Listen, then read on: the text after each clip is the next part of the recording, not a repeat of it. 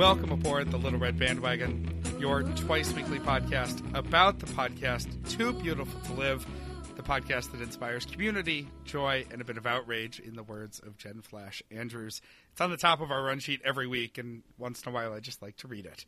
This is a Monday recap edition of the show, and joining me to hash out last week's TBTL in Dallas, Texas, Meredith Mahan. Good morning, Meredith. Good morning, Bobby. And back at home in New Brighton, Minnesota, Ann Lundholm. Good morning, Ann. Good morning, Bobby. And as always, or at least almost always, I'm in Pawtucket. Glad to be with you for another Monday recap. We'll do your LRB business, followed by your weekend review, housekeeping, and how you can get involved with the show, starting with a reminder that if you haven't listened to Friday's show yet and you're a really, truly big fan of ours, you should, because it's just about an hour of us talking about us. And we enjoyed recording it. I hope you'll enjoy listening to it. That was me and Christy and Mike just doing an all-around housekeeping follow-up file edition. I thought it was great. Yeah, I only regretted 2 or 3 or 4 or 5 of the things I said, so it was fine. So par for the course. Yeah, exactly. Yeah. Really, in essence, all we did was what every podcast has been doing for the last 15 years or so, which is that we opened up the microphones and talked about ourselves without much of a plan for about an hour. Sounds familiar. Yeah. Like a show we all might know. So, consider it an homage, if you will. But we won't be doing that regularly. We just had a lot of little things we wanted to get to. So, again, go listen to the Friday show. And I see added to the notes here, if you're not sure what to bring to the LRB picnic, I don't blame you, because it's not a simple thing to figure out. But Mike outlined on Friday's show his definitive system on determining what you should bring based on the letters in your name. And because it was complicated and because we did ask for it, listener Burton has created a generator that will spit out what letter your food has to start with based on the letters in your name. You just punch in your information and it spits out the rest, which is good because Christy and I did the math for our names on the show on Friday, and it was not a small amount of time it took to figure it out. It was confusing. Thank you for that, Burton. Yeah. Yes. It simplified things greatly. I do wish, however, that Mike had maybe run this particular scheme past a lady scientist or two, because I do have a few concerns, specifically considering the early letters of the alphabet. It takes a very specific set of conditions to get, say, an A or a B. And so I am a little bit worried that they're going to be underrepresented at the picnic. Considering gender a condition. It's a little narrow-minded there, Anne. Well. Yes. No, I think there was a solution to this. I think Burton's calculator wraps around, right? Mm-hmm. So if you go far, you go back in. Time is a flat circle of letters for the picnic. I'm just thinking of it kind of like when you roll a pair of dice. There's only one way to get a 2. You have to get a 1 and a 1. And there's only one way to get a 12. You have to get a 6 and a 6. But to get a 7, you have a whole bunch of different combinations. So all the letters in the middle, there's a lot of different ways that you can get to them. But the letters on the end are a little bit more difficult. I'm hearing just a little sparkle in your voice, Anne, like you're just realizing that you, with your math skills, could go to Vegas and really clean up. I'm sorry that... You just explained the odds of craps. Those probability classes are coming back to me. That's why I don't gamble. Exactly. I can't wait to see Anne with a fake mustache at a blackjack table. We have a whole mess of Throw Your Phone moments, courtesy of throwyourphone.com. Really, courtesy of all of you fine Wagoneers, but facilitated through perhaps the greatest thing we've ever done. And by we, I mean Jeremy, which is to register the domain name throwyourphone.com. And you've compiled some of these, and we just have to say, everyone, we love you all. It's not that we're not coming to all of them. We've been reading them all, so when people send those, they go directly to all of our email inboxes, and we have been delighted by the onslaught of commentary, both negative and positive, about TBTL and LRB, which we greatly appreciate. But we've picked some from the set to feature, and I think we just want to start out with just a couple of them about last week's recap. Yes. Lauren wrote to us saying, this is just such a a fun, sweet note that says, thinking about familial tradition of podcasting made me very happy. Stemming back to the discussion of Luke and Andrew being jealous of manly men with their landscaping jobs. And I was saying that they weren't trapped into the tradition of podcasting. And Mike said, like my father and Mike, his father before him. You don't have to be podcasters. I love that. Then we also got a note from Bet, who says, I never realized how many things Luke mispronounces before the whole bagel thing. Episode 2412 made me realize how many little slips there are from him. When he said Emilio Estevez's name and said his last name just wrong enough, it was the last straw in that episode. I had been trying, but the phone flew. I don't remember exactly. I remember kind of picking up that he said it strangely, like Estevez or something. Yeah, he just emphasized the wrong syllable. I know. Well, my particular bugaboo in this week's crop of episodes was how he insisted in saying Yoplait throughout that discussion.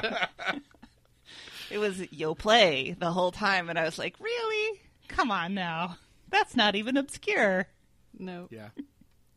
Well, I always just pronounce it Charlie Sheen. So that's how I get away with it. Yeah. Yeah, it works. All right, we're going to have more Throw Your Phone moments sprinkled like just the right amount of MSG over our week in review. But before we do that, Ann, you were mentioning it just before we started, but congratulations on getting fast, effective internet, finally. We're so proud. Thank you. Well, fast is a relative term. Not to get too far into the details of it, but I was chugging along at 1.5 megabits per second, right? It's just like one step up from dial-up. And when I called up the internet people and I said, I want to go up to 7, she was like, well, you know, we can get you up to 40. And I said, let's not be crazy here. Because the 7 is only $2 more per month. And that's all I'm willing to go at. So we'll just have to start there. And then maybe in another 5 years, I can go up to 12. So I'm just, let's see, $2 a month got you up to 7. Mm-hmm. And they sent out a new router because yours was, or your new modem, because yours was an antique. Right. But I had to pay for that. I'm sorry. $2 a month is $24 a year, which is almost a jam. Yeah. So if it comes down to that, we can get you out of a jam, man. We know mm-hmm. a way. Okay. All right. If I'd gone up to 12, it would have been $7, and that was just not cool. Ooh, yeah, that would have been at least a couple of jams. Why don't we get started with our weekend review, Meredith? All right. Monday, 2410. Smoke gets in your Zyz. Before I listened to this episode, I saw the title and I thought it was XYZ. Mm-hmm. And they did comment later that it wouldn't make any sense out of context. It doesn't. I definitely thought they meant that smoke gets in your fly, like your zipper. Oh, okay. And I was confused and aroused until I found out that it was actually... Well... All right. We begin the week talking about how Rudy is the newly appointed Bay City lifeguard, and I would encourage you all to check out her Instagram, which is pod.dog. For more info, there's a very adorable picture of a hot water bottle dressed in a tank top next to a pool. Andrew immediately botches a joke and blames it on the fact that he is standing but doesn't have a standing desk. So he redoes the intro by saying the "sometimes the bar eats you" drop, and then kind of sings the intro. It was a real great start to the week. Yeah, he was definitely a little broken right at the start there. I mean, it was funny, but it was definitely a little out there. It just needed I maybe would have stopped. Yeah, I would have maybe started over. Luke's allergies from last week are better, but he doesn't know if it's homeopathy or big pharma. And this was definitely my Throw Your Phone segment for the whole entire week. This was so irritating to me. So first of all, what he did was he went to the drugstore and got some Zyzol, which is a relatively new allergy drug. And he took that, and his allergies got a little bit better. Figure.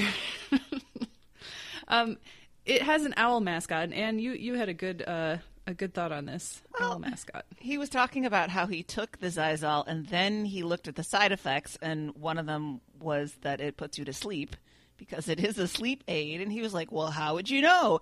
And I was like, you just talked about how their mascot is an owl. What do you think that means? Oh, boy.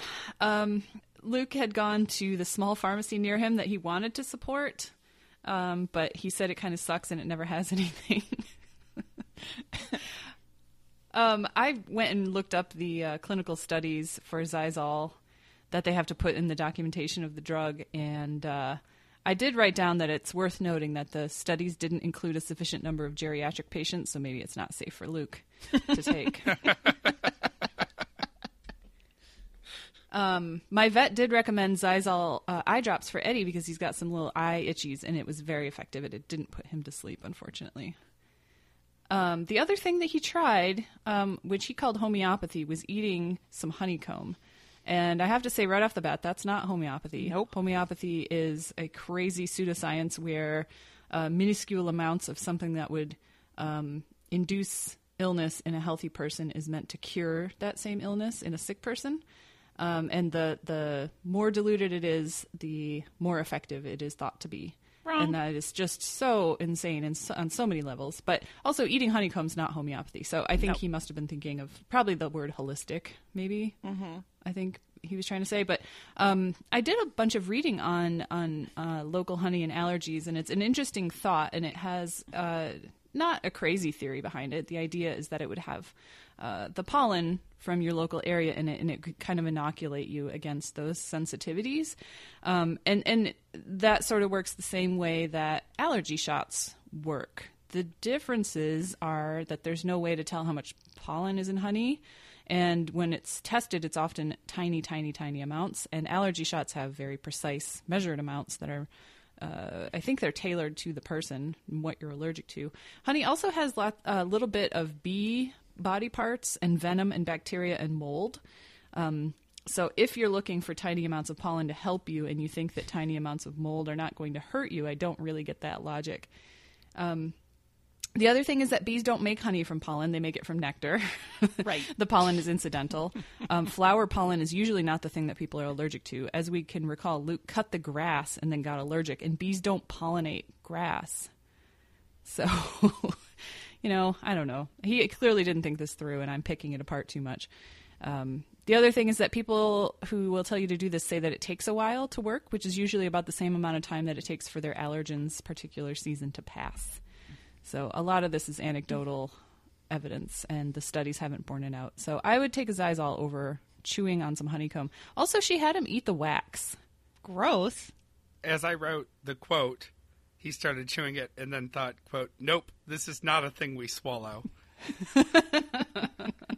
It's not. Do you guys remember those wax lips that you would get when you were a kid? Yeah, but yep. I wouldn't eat those. Well, I think the first time I had them, I thought I was supposed to, and I just chewed and chewed. I was like, what is the point of this? This doesn't taste good anymore, and it hurts my jaw. I hear that's great for chapped lips, though. Yeah, probably. I mean, they're wax lips, so they have a little bit of it in them, and you're just microdosing. It's fine. True. Yeah. True. Yeah. Okay. Mm-hmm. Yeah. We talk a little bit about what honey actually is. Luke calls it bee dookie. It's not much better. It actually is bee vomit from their honey tummy, which is adorable. They puke it from one bee to the other. Aww, that's so cute. It is so cute. It's also thoroughly disgusting. Yeah, but it's so delicious. I do like honey. I microdose honey. I put just a little bit of honey in a mix of black Irish tea and whiskey, and I drink it, and I always feel better. That sounds delicious. Yeah. Is that it on honey? I sure think so. I feel like I went a little too deep on it. Sorry. No, the minute this came up on the show, I knew it was going to be okay for me to just sit back and eat some popcorn while you guys talked. Look, just because you take the time to do a little research and read before you talk about some pseudoscientific things, that doesn't let Luke off the hook. Nope. The whole time that he was talking about eating the honey, though, I was thinking to myself, does he not realize how high carb honey is? Yes, me too. She just gave him a load of carbs and wax. That's all it was. It is just a concentrated sugar bomb. That's a good point. Yep. We get an update on Andrew's party over the weekend, or I should say Veeb's party that Andrew begrudgingly participated in. He made a ton of salads. For being a reluctant participant, he sure did go all in on the food. And then he grilled, but miscalculated the time it took to make a bunch of frozen burgers and made a whole crowd of children very sad, waiting for their food. I did like the picture of like an Oliver Twist breadline of children just standing there with empty plates. Luke again tells the story about a house party he had in LA, where by 3 a.m. he hadn't eaten anything, so he found a hot dog on the floor and ate it while hiding from new people who wanted to come to the party. I think it all depends where on the floor the hot dog was. If it's like half under the stove, no way am I eating that. But if it's just like lying in the middle of the floor where I sweep and mop often, I might go for that if I was desperate. Well, and you could rinse it off. Hot dogs are relatively non-porous, I think. That's true. Well, I don't know. That's probably not. I don't know if that's true or not. Guys, do you know what else hot dogs are? Hot dogs are, generally speaking, impressively inexpensive. Just get a new goddamn hot dog. Good point. Next up is Skyjinx Wu. We get a terrifying story about an Air Asia flight that was shaken real bad from Perth, I think, to Kuala Lumpur. And we didn't get to see the video, but we heard the audio of everything rattling in kind of a terrifying way. But somebody still managed to get up and go to the bathroom. What on? Which people will do in any scenario on an airplane. I mean, who is this crazy person that would voluntarily unbuckle their seatbelt during this kind of turbulence? I know. They theorized that maybe they were going to throw up and maybe they had exhausted their bags in their seat. I don't know. I mean, that's the only scenario I can imagine where I would get up. I can argue the con here. Let's say you have a sensitive bladder, and you don't even have to have that sensitive of a bladder. If you're being thrown around on a, shake table of a plane and you hit that vibration just right, you might really, really, really need to go. And at that point, your choices are go in your seat or go to the bathroom. And I also have this logic about seatbelts on an airplane where it's not – seatbelt's not going to save you, So, I could definitely see myself being the person who's like, well, fuck it. I got to go. I'm either going to live or I'm not. So I'm going to go. I don't know. I have a few thoughts on that. Like, I think in a terrifying situation like that, your body shuts those things down. Like, you don't have to pee anymore because you're terrified.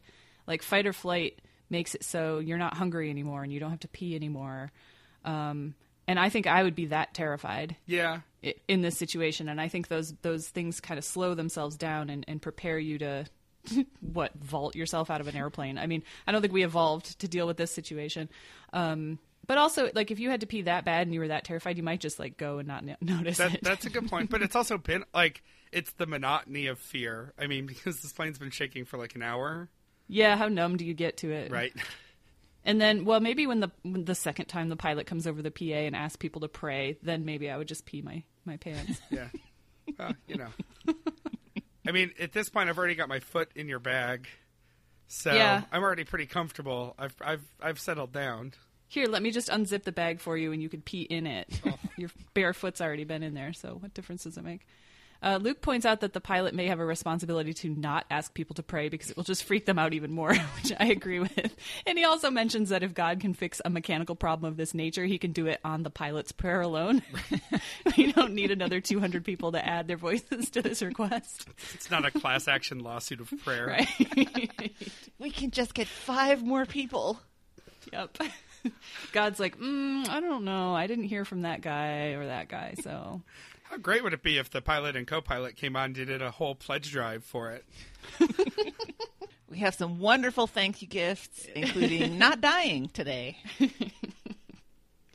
Andrew is super freaked out by this, and this isn't the first time in the week that we'll hear about his increasing fear of flying, which is interesting. I'm not sure where this is coming from. I don't know if he really explains that, but he said if he went through this, he would probably never fly again. Yeah, I don't know. I'm wondering if it's an age thing where he's sort of feeling his mortality a little bit more. Well, yeah, I guess it must be. But, like, whenever he talks or when anyone talks about the dangers of flying, I mean, statistically, sorry, I'm a statistician, it's extremely dangerous to be in a car, mm-hmm. way more dangerous than being in a plane. Mm-hmm. I think you just feel like you're more powerless in a plane. Right. But you're in much more danger in a car, so I don't know. Yeah, maybe, it's not a logical fear. Yeah, maybe it's about control. He talks about control a little bit more later in the week, so that could definitely have something to do with it. Yep. The next story, which they'd been teasing for days and days, we finally get, is a 26-minute video of people in the electronics section of Fred Meyer, and they just describe some stuff to us. Is anybody else just mystified by why they were so underwhelming? Into this? Yes. I'm not going to sit and watch a 26-minute video of this. Found audio and video and stuff like that is very interesting to me. And I know they've had Davey Rothbard on the show before, who's the author of Found Magazine. And I love that magazine. I've got every episode or whatever it is, every version of it. And I love that stuff, but this was just not, this didn't translate very well. I want to get Found Magazine, but it's not available with United Sky Miles. Oh, yeah. So Texas Monthly it is. They talk a little bit about the value of keeping stuff, and Luke kind of goes on a weird tear about how you should keep all sorts of garbage because of memories, I guess? I guess. Yeah. I don't know. I guess I would like to keep maybe a little garbage, but not a lot of garbage. Yeah, I have one box, I think, of like dumb little mementos. Yeah. And most of it is in my brain, and that's fine. And I think having a camera on us at all times helps now, because I will scroll through my photo library from years ago and be like, oh, I remember. You know, it triggers little memories mm-hmm. that probably would be lost otherwise. And so for me, that's taking the place of having to collect stuff. And I appreciate that because I don't like collecting stuff. Me either. We get an email from listener Rob, who drove trucks in the Yukon, talking about these disgusting toe shots. And he claims a friend of his drank something called a foot, which is 5 toes. Ugh. Well, I mean, I guess if you're in for an inch, you might as well. I guess. I'd have to be so drunk to do that. Well, you would by the time you got to the little piggy. Yeah, true. And Rob said that he himself did 1 toe shot. The guys speculate about the owner of the toe a little bit, about how it would be to lose a toe, which toe you would want to lose. Luke says that he would lose his ring toe under anesthesia for $25,000. And Andrew was like, oh, way less than that. Andrew's just looking for a lunch. Yep. Just a nice pastrami sandwich. I did like the conversation about which toe to pick, and I would call that your 4th toe. I don't like the idea of thinking of it as your ring toe. Yeah, that's a little weird. Oh, well. I think that was my term. I don't think that was theirs. I do believe that was... Oh, was it yours? I wrote the same thing originally, so I couldn't remember if it was on the show. No, I think they said 4th. I think they said 4th, and I call it I have ring toe in quotes, Meredith, so... Oh, okay. Well... Andrew says his grandpa didn't have a big toe. That would be very difficult for me. Toes are very important for balance. And as someone who does a lot of yoga, like you start to realize all the tiny little muscles that are in your toe when you're trying to balance your whole weight on 1 foot. Mm-hmm. And it reminds me of, I had a neighbor, growing up, the family was from Vietnam, and the dad had lost the majority of his toes from landmines in Vietnam. Actually, Vietnam, not Korea. But he got along just fine. Like, you totally figure out how to make that work, and he, was completely mobile. But that's terrible. I don't do any yoga, but I fall down a lot. So the last thing I need is to lose it.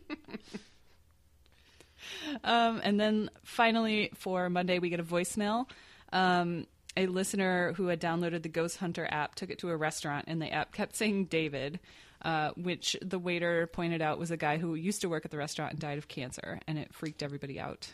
And I think that'd be a classic example of confirmation bias. Sounds where you pay right. attention to the stuff that fits and ignore the stuff that doesn't. Mm-hmm. All right. I wanted to note before we move on to Tuesday, as some listeners, astute listeners will know, I'm a member of the Pawtucket Fireworks Committee, which is the committee that raises money for the fireworks display after the 3rd of July baseball game at the Pawtucket Red Sox McCoy Stadium. It's a big, huge display, so you can see it from all around, and it sort of serves as the community's fireworks. I say this not only because those are happening this week, but also because we do various fundraising events. And before I actually became the chairman of this committee and a bunch of people who had been around for a long time were still in charge, one of the events that they had done a couple of times is to bring in a medium and do an event where people paid actual American dollars to sit in a room where a medium walked around and did like that guy whose name I can't remember does. Oh, John Edwards. Yes. With the $3,000 haircut does on TV where he just manipulates a room full of people that way. I think for the most part, that's harmless fun. Yeah. You know, it's kind of interesting, and it's funny when they hit on something and it feels like it's real. Right. But I think most people know it's not. Yeah.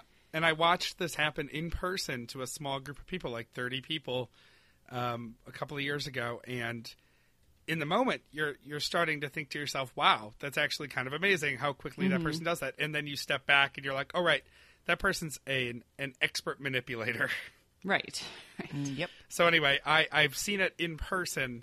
And I can see both how it mystifies people and how it's bullshit. Bobby, I have a question about the Pawtucket Fireworks Committee. Sure.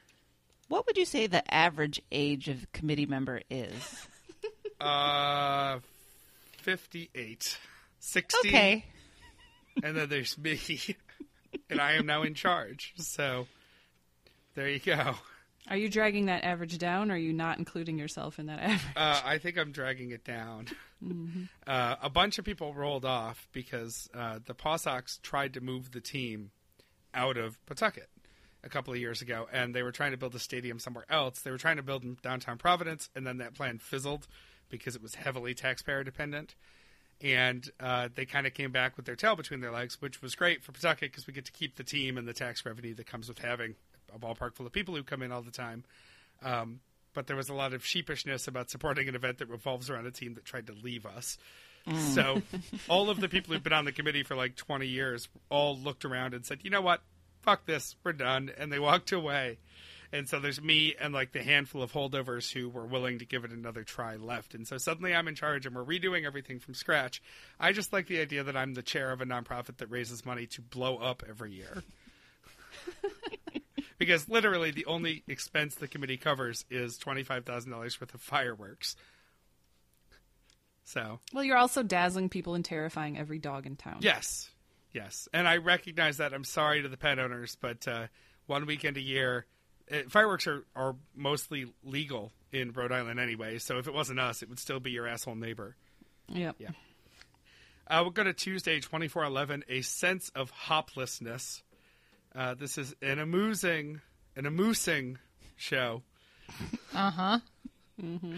Luke says it's 4210, so he got the number wrong by one. He was looking at yesterday's run sheet. And he wants a fully brand TM sit-stand desk like the ones that they have at Livewire. But he hasn't quite managed to not tell them because he doesn't want to tell them, but he hasn't managed to convince them surreptitiously that he should have one for his house. And Andrew tells of a story at KCRW where they were test driving sit-stand desks, so they were rotating them, which sounds like the most disruptive thing you could do in an office. Mm-hmm. Sounds awful. I don't understand how that will work. I assume it's the people that are rotating, not the actual desks. I was just imagining that every 2 weeks, a couple of guys from maintenance come and tell you to clean off your desk and swap it in and out. You just have to keep rearranging your life. That's efficient. That's a good way to work. Well, yeah. You know, it's public radio. Yeah. Luke is sitting on a rocking stool that fully sells, which sounds fine. I actually like sitting. Like when I host trivia, I try to sit on a stool. I actually have a stool that I take to some bars if they don't have a good one for me. But it's not a rocking stool. I'm a little jealous, but mostly just think it's ridiculous. I would like to have a rocking chair in my house, but I think every animal who lives here would not have a tail after a little while, so I don't. That is an excellent point. And that's also like a classic Animal Kingdom fear, right? Cats and rocking chairs. Yep. Yeah. Yep. And what are they called? Recliners. Yes. Those are terrible. We have a sofa that has an automatic, like, electric button recliner on both sides. And I am paranoid every time I get up. Like, I look around and I'm like, okay, Cupcake's over there. Yes. I have to check. I check where what's going on behind me every time I push my chair out from my desk. I have a chair on wheels, and they like to lie underneath the wheels. Yeah, it's only once a week or so that I almost trip over the cat in the kitchen, just my feet and the cat. Once you bring furniture into the mix, it gets really scary. Yes. Luke made a Dave Davies joke on Twitter, which I only mentioned because I think Mike and I get more joy out of jokes about Dave Davies covering for Terry Gross. I liked it. And yes, so the running joke that Mike has and that I've jumped in on is that if Terry Gross wants a long weekend, she'll just go smother someone who she interviewed in the 90s so that Dave Davies can come in and replay the interview. So watch out, aging celebrities who've been on NPR. It's summertime. Also, they call Terry Gross T-Buns, which I'm spelling T-BUNZ. Why? Where does that come from? I don't know. I mean, T-Guns would make more sense, right? Right, because the G, right? G. So it's not T-Buns, it's T-Guns. Got it. T-Guns. I like T-Guns. With a Z still, because she's street. Totally. Oh, yep. Clearly. Yeah. I mean, it is WHYY in Philadelphia. They're not fucking around in Philadelphia. It's true. You know, she knows what goes on her cheesesteak. Motown Philly's back. Yeah, it is. More to follow. Mm-hmm. They're recording 2 shows today because of the upcoming travels. Just a heads up on that. And Luke, because he needs to pack and because he's getting ready to meet his biological family side, his father's family, has decided instead to power organize his sock drawer. Makes sense. I like this method of dealing with anxiety. When I get very angry, I usually drive. I listen to some very loud music and drive to the grocery store and go grocery shopping. That's how I channel my anger. So organizing a sock drawer makes total sense to me. You just throw everything on the ground and start over. Yep. It feels good. But once a year, I actually do that, and I just throw out 90% of my socks and replace them. I mean, I'm not sock club socks. I'm not a Rockefeller, but, like, a new pack of Hanes can go a long way to make me feel better. Yep. Luke retells the story of his first interaction with his biological father, really his only interaction with his biological father. So the whole arc of this day is that he's getting ready to go to Philadelphia to meet not his biological father, who died some years ago, but his family, who he's been Facebook friends with and has interacted with, but has not actually met in person. And so he retells the story of his dad insisting on checking his junk to make sure everything's working okay after he was born, and then asking if he was named Adam, as his want was, his father's want was. And then we get into a real deep dive on his feelings wrapped up in meeting his bio dad's family and all of that. And at one point, there's the note that there's a possibility they could be listening to him having this talk on TBTL right now because they're just getting to know his media presence. Boy, that's pretty amazing. I don't know if I could do that, have that sort of honest discussion about my anxieties if I knew that the person I'm anxious about might be listening. Mm-mm. Well, I think, me neither. I think that's the way he copes, though. I mean, he's been doing this for so long. And also, the guys are just so bad about keeping their personal life off the air anyway. It's sort of two things, because the rest of the week, they don't really get into it a lot. Not in an emotional way like they talk about here, but like the amount of avoidance of things that are happening that he would have to do to write it out of the show would be pretty big. Yep. So sometimes it's easier just to do it. And I thought it was funny. We were talking about which days to pick in Slack, where we plan all of this free promo for Slack. And I think it might have been you who said you probably have a lot to say, Bobby, about your biological dad situation. Mm-hmm. And yes, the honest as answer do I. Yeah, but I don't, because like I've never met my biological dad or his family. And I know where they are, and I know who he is, and I could find him, because if I can get somebody United Airline Miles magazine subscriptions, believe me, I can find my biological father. You are the sleuth of the group. I have faith that you could do that. But I have no rapport. We've not talked, so there's no thing there. And it's, you know, I've written a couple of letters through the years. They've gone unanswered. But I haven't pursued, you know, a personal encounter. And so I have feelings about it, but I don't. I'm kind of at a loss because I just don't have that kind of base for it. Like, it's Facebook. I know I have a half-sister. Like, I guess I could go friend her. And then what do I say to her? Like, hey, by the way, your dad slept with my mom 30 years ago when he was still technically married. So you know, I just haven't pursued that because I don't need to go be a bombshell in somebody else's life unnecessarily. Well, now you can't because she'll hear this. Right. Yeah, because she's going to get half an hour into a podcast about a podcast. Yeah. Yeah. Well, I will say that making contact is not always what it's cracked up to be, because I was contacted by my biological father when I was 20. You know, he split. Well, my mom split when she found out she was pregnant with me, but then he checked out of any kind of relationship with me. And then he wrote me a letter when I was 20, which came to me at school. And it was addressed so strangely that it was amazing that it ever made it to me. And you could tell that he had not, like, asked anybody for help. He could have asked my grandmother or my aunt or anything. They would have given him my address, but, like, he just had to do it all himself. But anyway, so he asked to meet me. And I said, all right, not because I wanted anything from him, but because I was curious. So we meet in a restaurant. And the first thing he says to me is, so what should I call you? And I got confused. And I guess I should mention for listeners that my government name is actually Elizabeth Ann. I've always gone by Ann. My mother named me Elizabeth Ann and called me Annie from the day she took me home from the hospital. Everybody knows that's my name. Everybody knows that's how I do it. The fact that he asked the question shows me that he knows. If he'd ever talked to his mother about me or his sister, he would know I go by Ann. But whatever. I'm 20. I'm a little anxious. This whole thing is sort of freaking me out a little bit, and so I'm trying to be polite. And I said, well, you know, all my friends and family call me Ann, but I guess you can call me whatever you like. And he said, quote, well, then I'll call you Elizabeth, even though it's such an ugly name. Oh. Yes. But it gets better. Charmer. Because then he went on to explain to me that if he had been allowed to be there when I was born. And I asked my mother, and she says, well, I called him when I went into labor, so he could have been there if he wanted to. But, you know, people have different truth. He said if he had been allowed to be there when I was born, he would have named me Jennifer Jean. Jean for my mother, and Jennifer, because at the time he was coaching high school girls volleyball, and there was a very special girl on his team that he wanted to name me after. Oh, God. And I thought, no. Wait, am I the only one that thinks this is really creepy? Nope, you're not. Nope, that sounds pretty universal. Yeah, that's terrible. So that was my introduction to my biological father. Boy, I'm glad he wasn't there.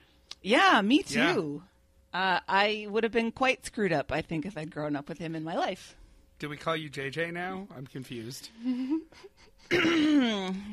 Bobby, you can let's not make that call thing. Me if you want to. No. I was thinking that if that name had been forced upon me, that's probably the way I would have gone. Yeah. My dad almost named me Mercedes, but not for any like nefarious reasons, just because he has bad taste. Yeah. I dated a girl named we called her JoJo once. I mean, if you have the double J, there are ways you can go with that. Mm-hmm. But anyway. Wow. Yeah, I want a medical history. That's like the one thing. I mean, it's funny because we're not having kids, and my family basically has every box checked on the things wrong with you from your family list. Oh, so boy. It would be hard to find something new to add to it. But like, you know, when I was a younger man, it would have been nice to have that just to know. Now I guess it matters less. I know he's old and bald and fat, so I got that to look forward to, but that runs in the family already too. Baldness comes from your mom's side anyway. Yeah. Oh, it's everywhere. It's amazing that I still have as much hair as I do. And in fact, my hair is really thick and I just assume I'm getting it all out of my system early. So it's coming in double now. So I won't have any later because it works that way, right? You're allotted a certain amount for life. And yeah basically. I think so. Yeah. I want to just because you were 20 and that's a terrible age for that because I've been having a lot of very deep and serious conversations with my mother recently. As noted on Friday's show, we're going through a lot of family crap right now with the passing of my grandmother. And we are a very small unit. It's just me and my mother and my grandmother and my mom's mom, brother and sister. So I stumbled because I said very small unit, and then I started laughing in my head. Your words, Bob. I know, and I regretted it immediately.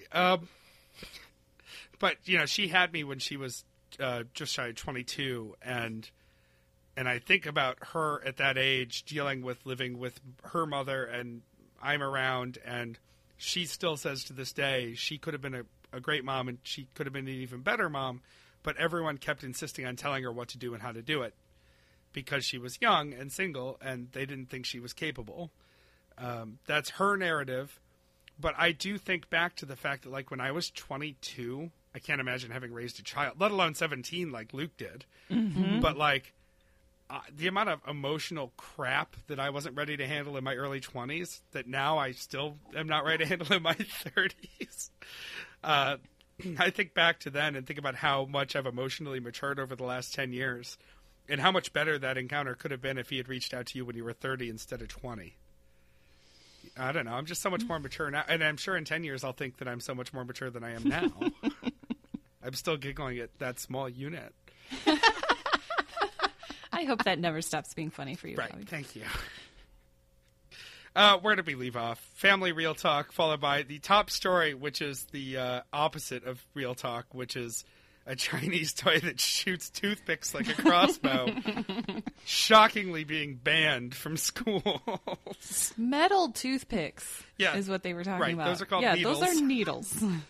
And the only note I wrote down on this was boys ... Yeah. Oh, I want one. There's no doubt about that. Of course you do. The first thing I thought was, that sounds amazing.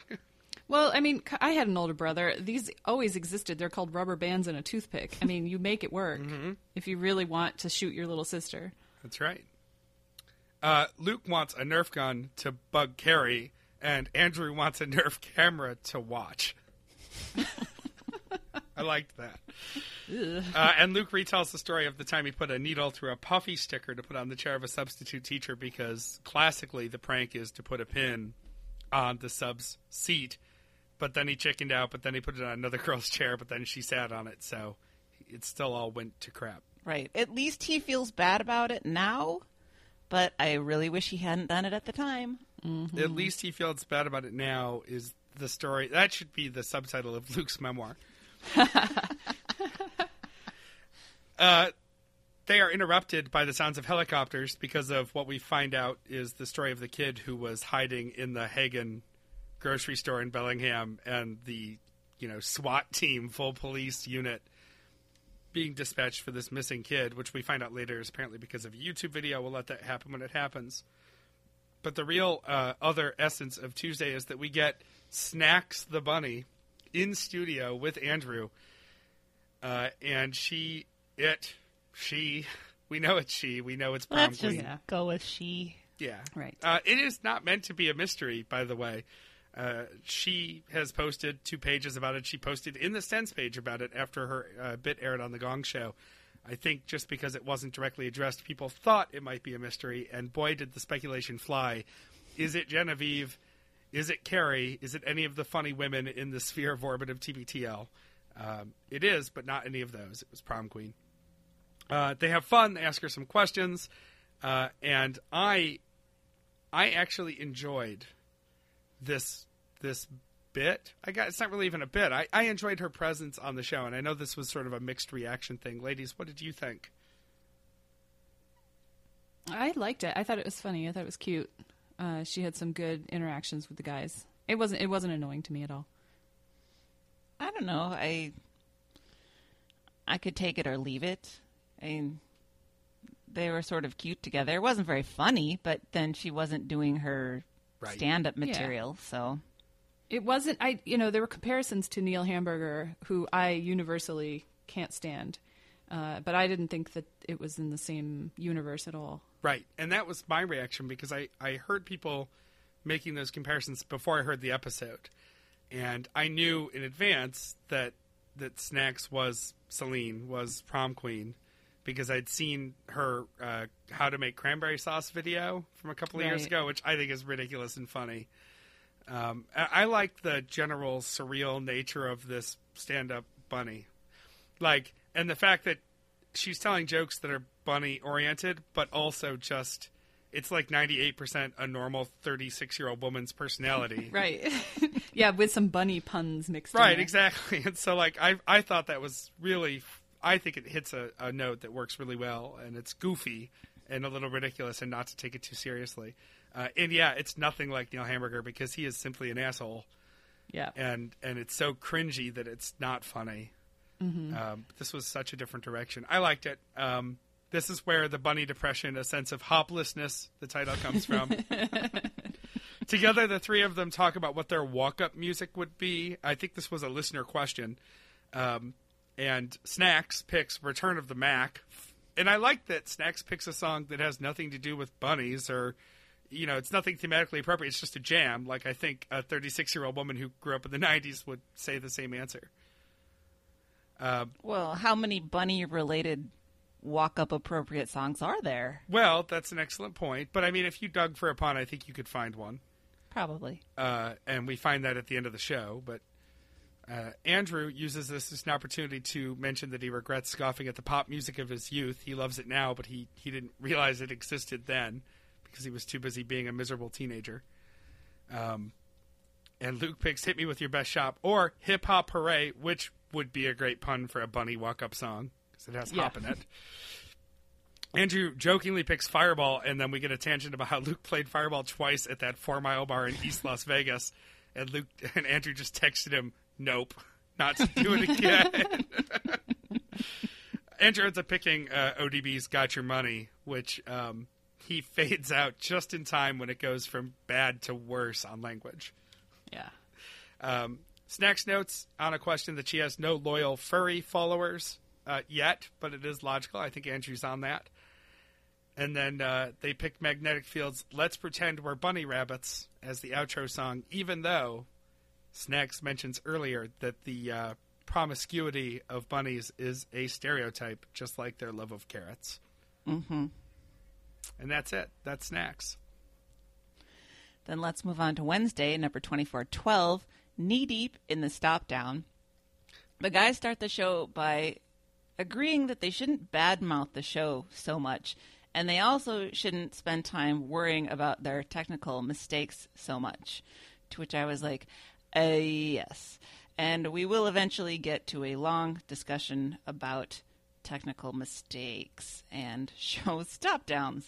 So I'm glad that plan worked out. Luke has been reading this novel, The Before the Fall by Noah Hawley, the guy who writes Fargo. And he got annoyed because of two things, that there was some small part where he misused baseball terms and then misused gambling terms. And if there are two things that Luke knows about, it's baseball and gambling. And they're pretty minor mistakes, but it really got under his skin and took him out of the reading of the book. And now he's questioning the rest of the book. Like, if he made these egregious mistakes on these two things that I know about, what kind of mistakes is he making about things that I don't know about? And he wants Andrew to help him. And they actually don't ever get to a strategy for that, but they do talk about, I don't know, I guess their approaches to reading stuff. My tip is don't read pretentious authors who talk about things that they don't know about, and then you'll be fine. Yeah. Speaking of people talking about things they don't know about, have you guys ever heard of TBTL? I don't know. It strikes a chord somehow. He doesn't make this connection that he's annoyed by this author doing the thing that they do constantly. Hence, throwyourphone.com. Yep. Right. So now I don't understand.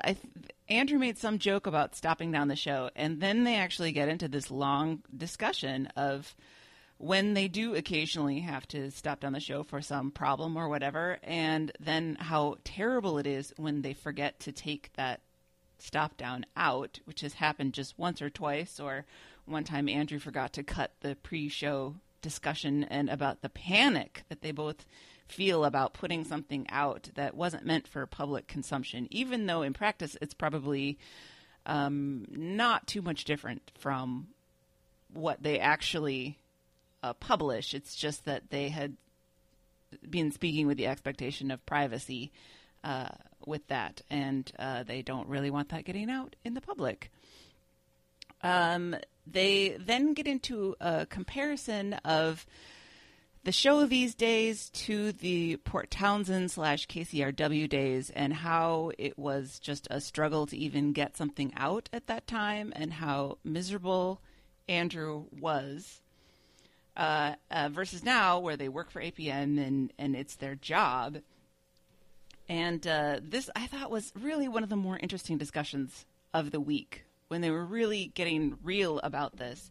And Andrew talks about how he always felt really bad about taking up space at KCRW, about lurking outside and going in and taking up studio time, because he reveals that the brass or whoever at KCRW wanted him to quit doing TBTL when he got hired there.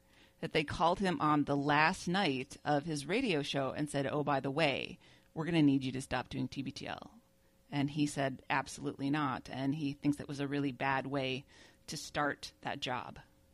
I think he was right. That was an absolutely terrible way to start that job. And I think we always knew how much of a rain cloud was over him through pretty much his entire time there. But I didn't know it was quite so severe. Mm-hmm. Yeah, that casts a different tone on it. I mean, I thought he was just extremely stressed from the long hours and the high-pressure job and the commuting plus TBTL. And it was clear that TBTL was like, okay, let's just get this over with, right, for a while there. And I'm glad he's back in Seattle for the sake of, you know, his mental health and for the sake of the show. Yeah, he says something about how sometimes he looks back on those KCRW time shows and he thought that they are actually better, or he thinks that they were more interesting at that time. And I don't know, I just remember being really actually worried about him because it was clear how utterly miserable he was. I didn't get a lot of enjoyment out of those shows because... No, they made me anxious. Yeah, it was really a lot of feelings dump by Andrew, and about, you know, how horrible the traffic was and how long the hours that he worked were. And I don't begrudge him sharing any of that, but boy, it was, I mean, I care about both of them, and it seemed like his mental and emotional health was getting a real workout for those months and years. So I'm much happier for them now. Let's see. So we're glad that era is over. They move on to the top story of the IKEA bowl that set somebody's grapes on fire. I want to start off with a great throw your phone moment from Bree, who says, during the IKEA bowl discussion on Wednesday's show, Luke says, quote, "They conduct heat either well or poorly, depending on your definition." Unquote. No, science works. She says, as someone who teaches heat transfer to engineering students, I feel pretty confident in saying there's only one definition for conduction, and metal does, in fact, conduct heat well. But what do I know? I just have a PhD, which we all know are super easy to get. That was such a snarky little comment. I loved it. Mm-hmm. And as it happens, Luke and Carrie do own this particular IKEA bowl. It's like $5 or something. And Luke did an NPR story on the sort of similar phenomenon with Disney Hall in LA, in that the curvature of the shiny Frank Gehry style paneling actually heated the air around the building in some spots to 140 degrees Fahrenheit and ended up melting things inside of adjacent condos. Oh, which is insane. That's happening in Dallas. Holy cow. There was a new building. I think it's the other way around, which is even worse, because I think it was, maybe I'm getting these details wrong, but there was a new condo high-rise put up, and its reflection was such that it was melting things inside of a new sculpture garden. Oh, no. No. Yeah. I had heard that Frank Gehry was notoriously hard to work with, talk to, interact with, interview. I don't know if that's really truly true or not, but because I was curious, I think I Googled just Frank Gehry asshole to see what would come up. And what I found was Ew. Was not, oh God, it was not an image search. What I found was this blog post from a website called youjustmademylist.com, and I thought it was so ridiculous I put it in the show notes. It's a blog post from August 26, 2008, and it's titled Frank Gehry and His Piece of Shit Ugly Ass Buildings. Whoa. And there's a picture of buildings he designed at MIT, which I used to work right near, so I used to walk past this complex all the time. And I won't read the whole thing. I will put the link in the notes, but it's just some asshole who really hates Frank Gehry. And he writes, I haven't even finished typing this sentence, and already my blood is boiling from having to look at this ass clown's shitty building. And it just goes out there. Maybe he's a drunk frat boy who wakes up after a weekend of beer bonging and realizes, quote, shit, dude, I totally have a building design due today. That is a terrible looking set of buildings. It looks like they're all crumbling and falling away. I mean, obviously that was intentional, but I mean, I know that's the point, but it doesn't look good. My favorite part here is he says, the best part about this building, MIT had to sue Frank Gehry because the tangled mess leaks and generally sucks ass. It literally says, quote, sucks ass in the lawsuit, which I don't believe is true. No, probably not. Anyway. I've heard that before about his buildings, that they are architecturally interesting, but structurally perhaps not optimal. Yes. And we do have a Gehry building on the University of Minnesota campus, and I know that they're always working in there. It's an art museum, so they have very particular needs for humidity control and so forth, and we're always having problems with it. Yeah. This post ends before a gallery called Gallery of Frank Gehry's Crimes Against Humanity. The last line of the post is just, fuck Frank Gehry, I'm right and I know everything. So I probably just told you all of the dazzling details of this post, but it's still worth going to look for the sake of the pictures. Well, I am hovering the mouse over the gallery pictures, and the pictures are titled Frank Gehry Sucks 01, Frank Gehry Sucks 02, and so forth. Oh, and the comments, because the person who posted this, whenever anybody defends Frank Gehry, just fights back. And so there's... I really like Frank Gehry Sucks Beach. That's the last picture. Frank underscore Gehry underscore sucks underscore beach. We might have a show title.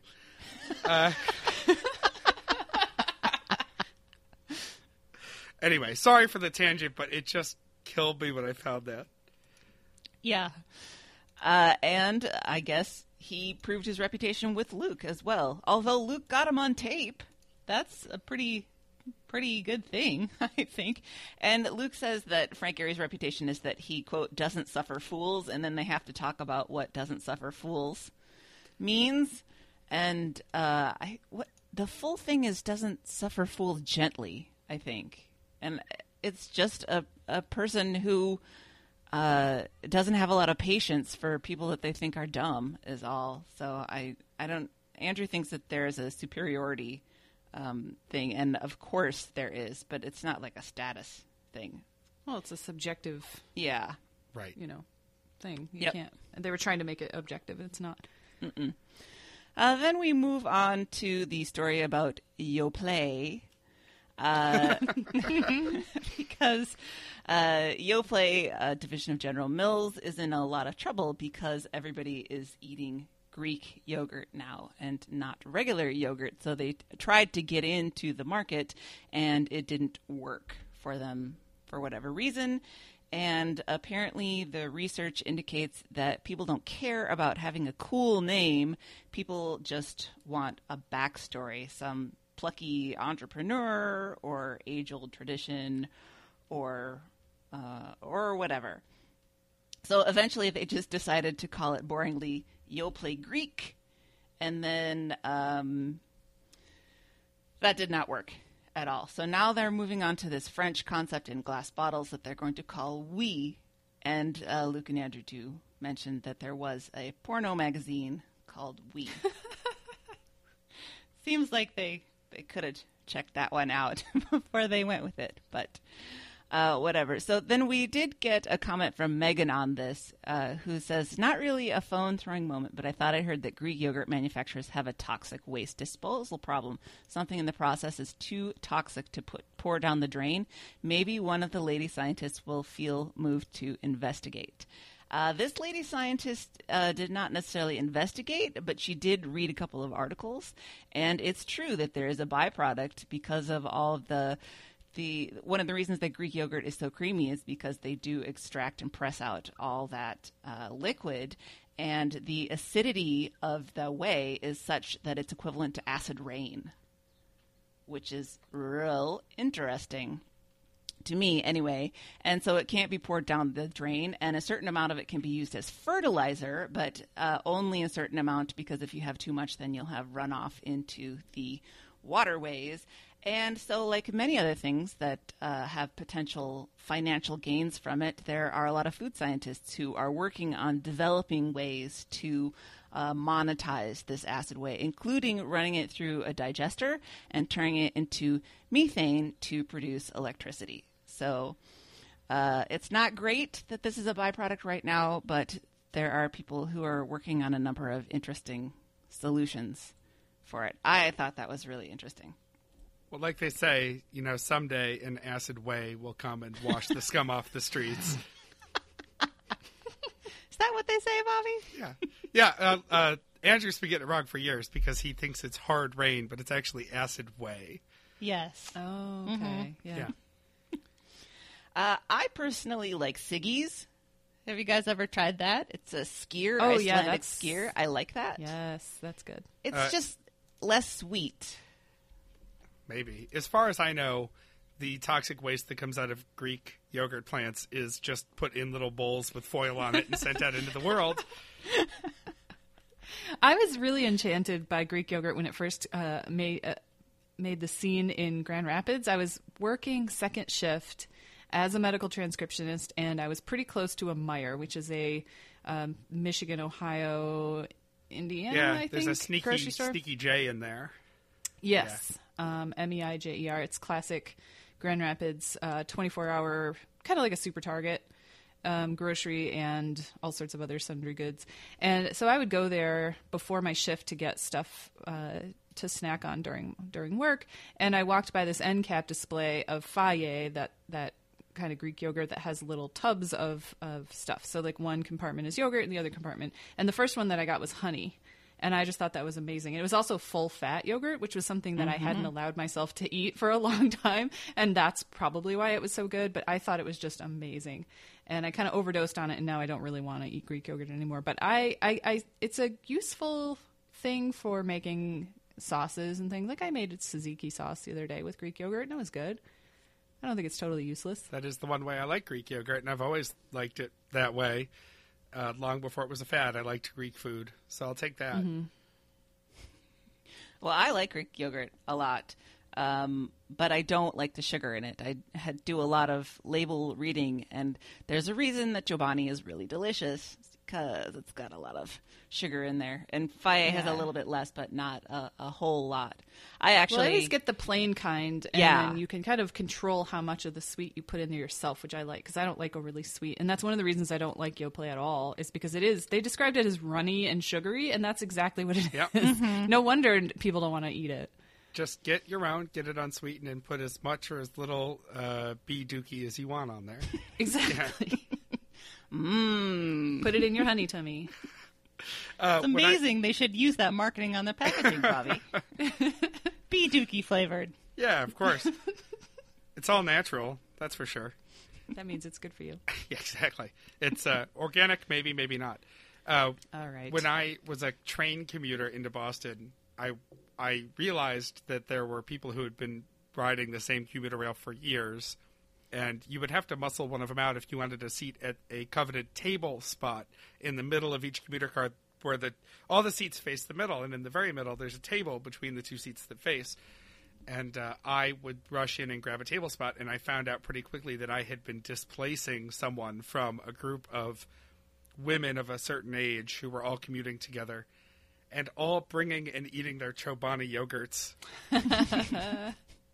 And giving... Yeah, it's a female bonding ritual, I think. Yes, exactly. And giving me the stink eye when I would take a corner seat and have my laptop and, you know, try to do work at this table instead of sit and talking bullshit and eating Chobani brand yogurt.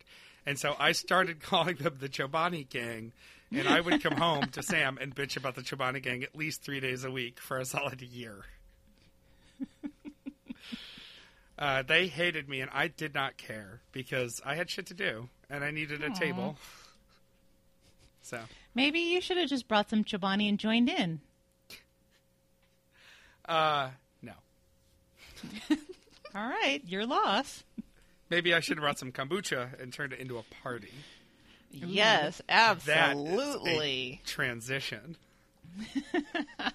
Yes, they get to kombucha because they say that most people don't actually like the taste of Greek yogurt, but people ate it until they developed a taste for it because it was a fad and because they liked the story of it. And Luke comments that kombucha is exactly the same way, that nobody likes the taste. You just drink it until you develop a taste. And then he brings up this story of a Vikings player, Michael Floyd, who got busted for drinking kombucha because it had alcohol in it. And Luke told this story, I thought, very poorly and very confusingly. So I'll try to summarize a little bit better. Michael Floyd got a DUI last December, and he got a 100-day sentence. He served 24 days in jail, and then the rest he had to serve under house arrest. And a condition of that was that he drink no alcohol, and he had to have regular breathalyzers to monitor that. And what he said was that he drank a bunch of kombuchas, I think 4 or 5 containers of kombucha. And then when he blew the breathalyzer, it registered alcohol in his system. He was not drunk either by the legal definition of 0.08, and he was not like sloppy party type drunk. He blew a 0.055 and then a 0.045. And then a 0.045. So right around that, like a beer or two, I guess, for a big guy. So it was not that he was drunk on kombucha. It was just that he registered alcohol in his system, which was a violation of the house arrest. And his excuse was that the Vikings had encouraged him to drink kombucha because of the prebiotic, probiotic health benefits. And they wrote a letter supporting that that's what he did. So I'm not saying that the kombucha argument is an adequate defense. Who knows? But I will point out that he only had 5 days left on the house arrest. So why would you jeopardize that if you've gone 70 days without drinking alcohol? Why would you then decide to get drunk or whatever, have a beer or two in the last 5 days? Yeah. Yeah. That much of any one thing is a bad idea. And that much kombucha, breathalyzer blowing aside, seems like an awful idea for your body. Ugh, gross. I believe I read that he had to end up going back to jail for 1 day. I don't know if he served that sentence or not. It seems like just long enough to check in, sign some autographs, and leave. Right. But, ugh. I just, the consequences of that much kombucha sound worse than 1 day in jail to me. There's a pretty fun Vice article that I looked up on a fellow who had attempted to get tipsy, at least a little tipsy on kombucha, and just ended up getting violently ill. Not from alcohol, just from consuming from the kombucha. A stomach full of bacteria. Yeah. Mmm. We're just coming up with yogurt flavor after yogurt flavor here. Duh.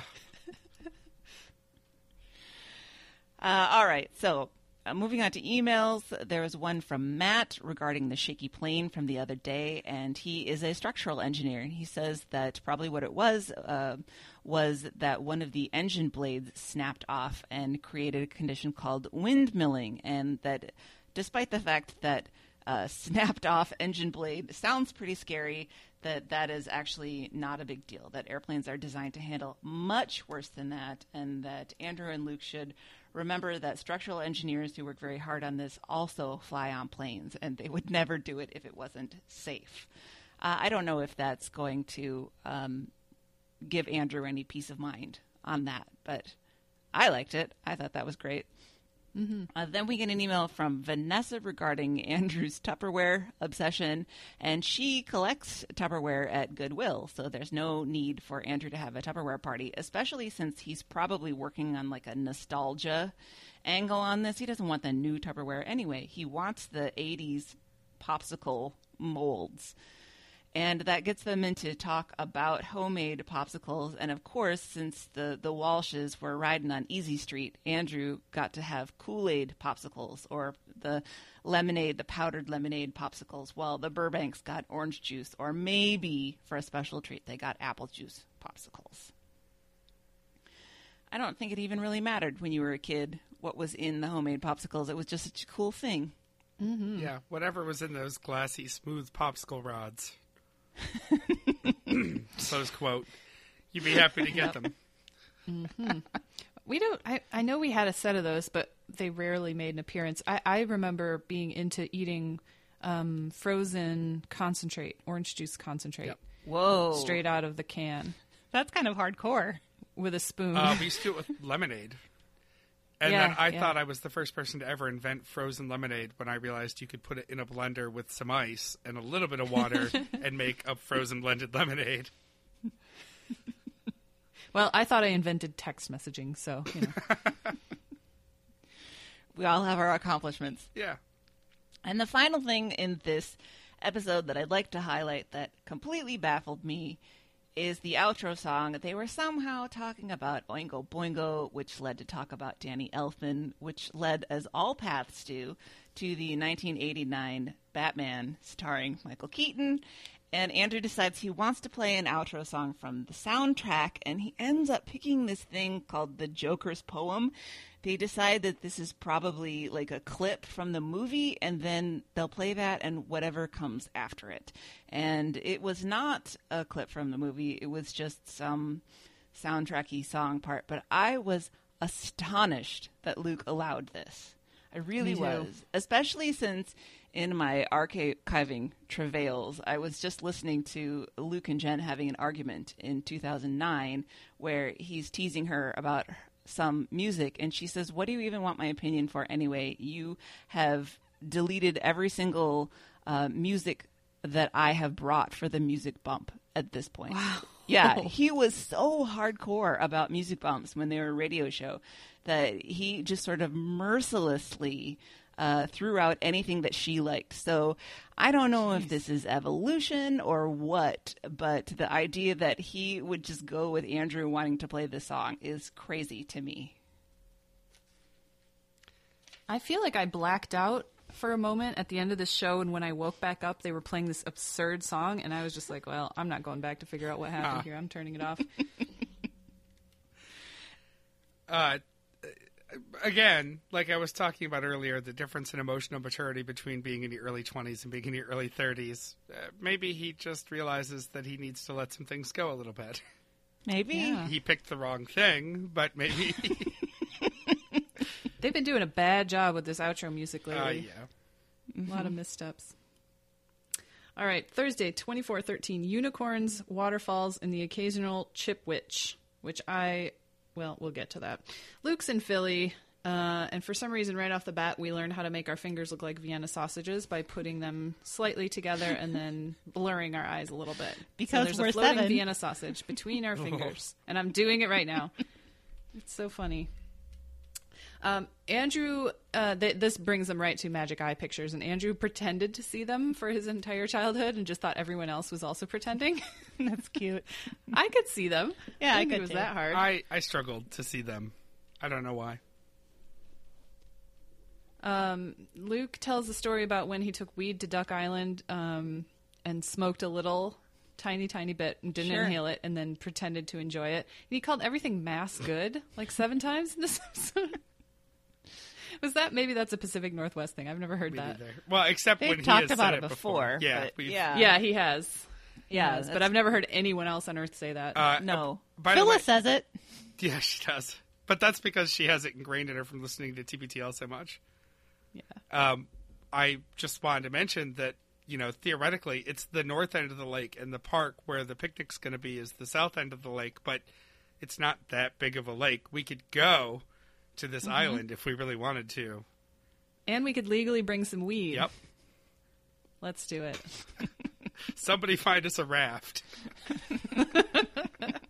Can we rename it Weed Island then? Probably. Yeah. Unless we can find some ducks to What did he say? Pass the touchy to the right. Yeah. God. Luke is, I think, maybe personally trying to make me hate Thrive Market even more. By in this episode, during the ad, he calls extra virgin olive oil EVOO. And I would like to thank Jeremy Auer for submitting that as a throw your phone moment. He says, quote, Luke reads EVOO, extra virgin olive oil, like it rhymed with emu. What? What in the world is he on? For as much HGTV as that man watches, has he never watched the Food Network? Good point, Jeremy.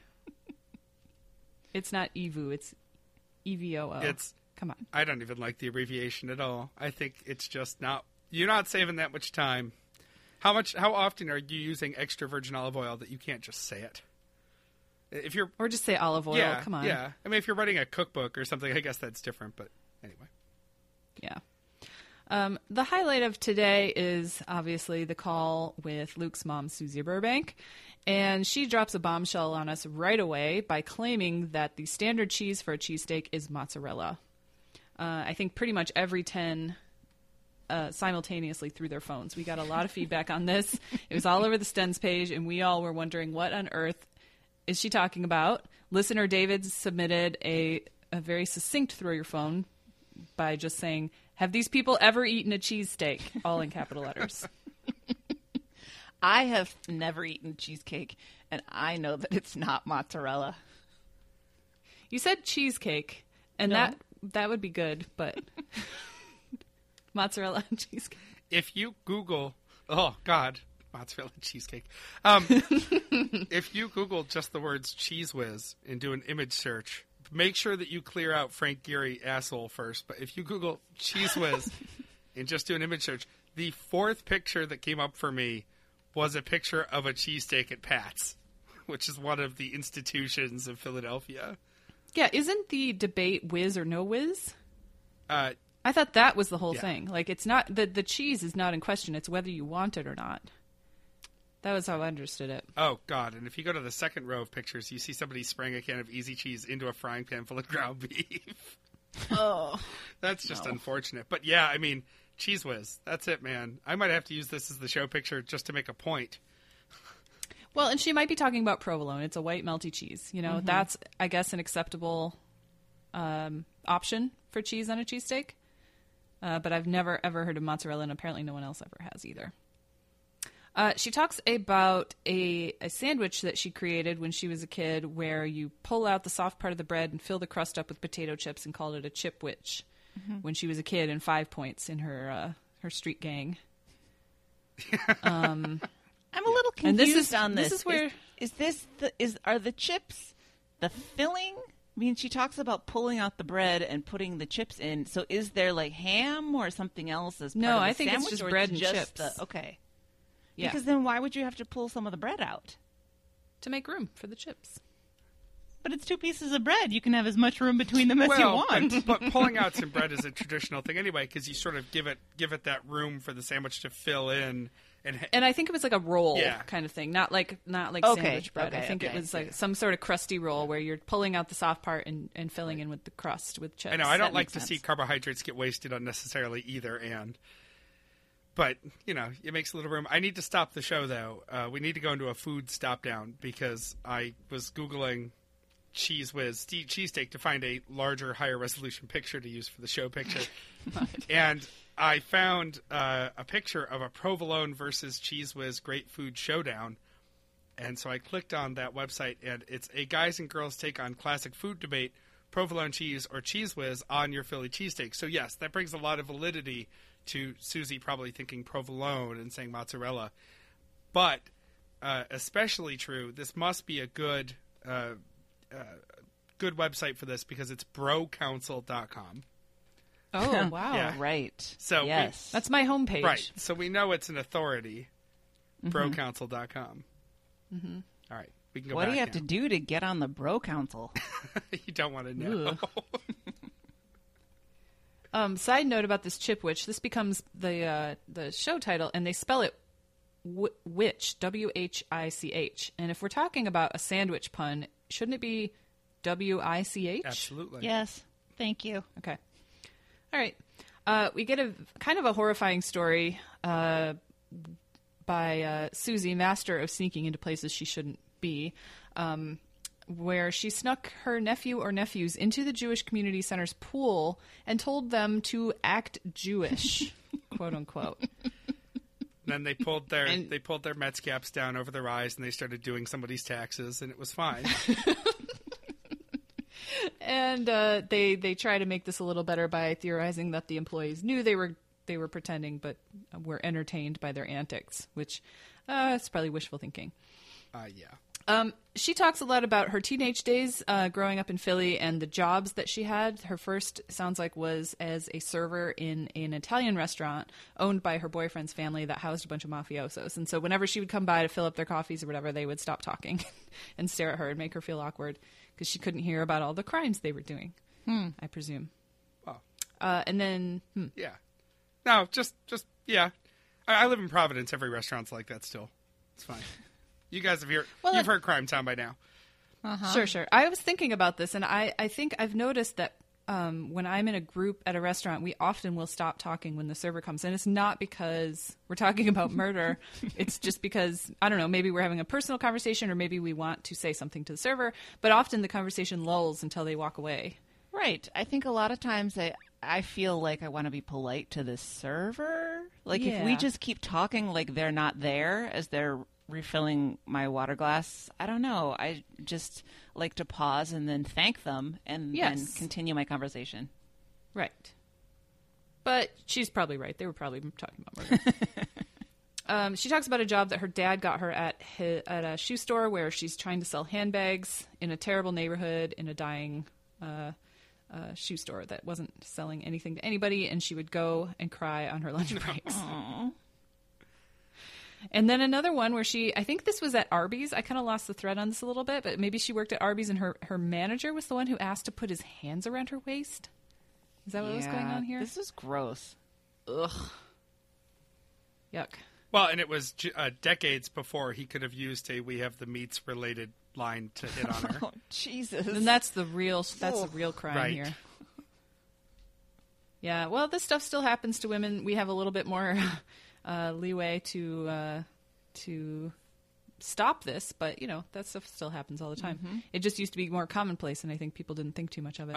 My childhood was filled with no means no jokes that people made because that was the height of that level of sexual harassment training. And now in hindsight, none of that is even remotely funny. No. But we've come a long way, and there's a long way to go. Sigh. Yeah. I know. Yeah. Luke asks his mom for advice on properly enjoying the New Jersey seashore, and she comes out as the head of the New Jersey tourist industry by advising that they swim in a muddy river that smells like eggs and to not touch the ground during low tide or they'll sink in.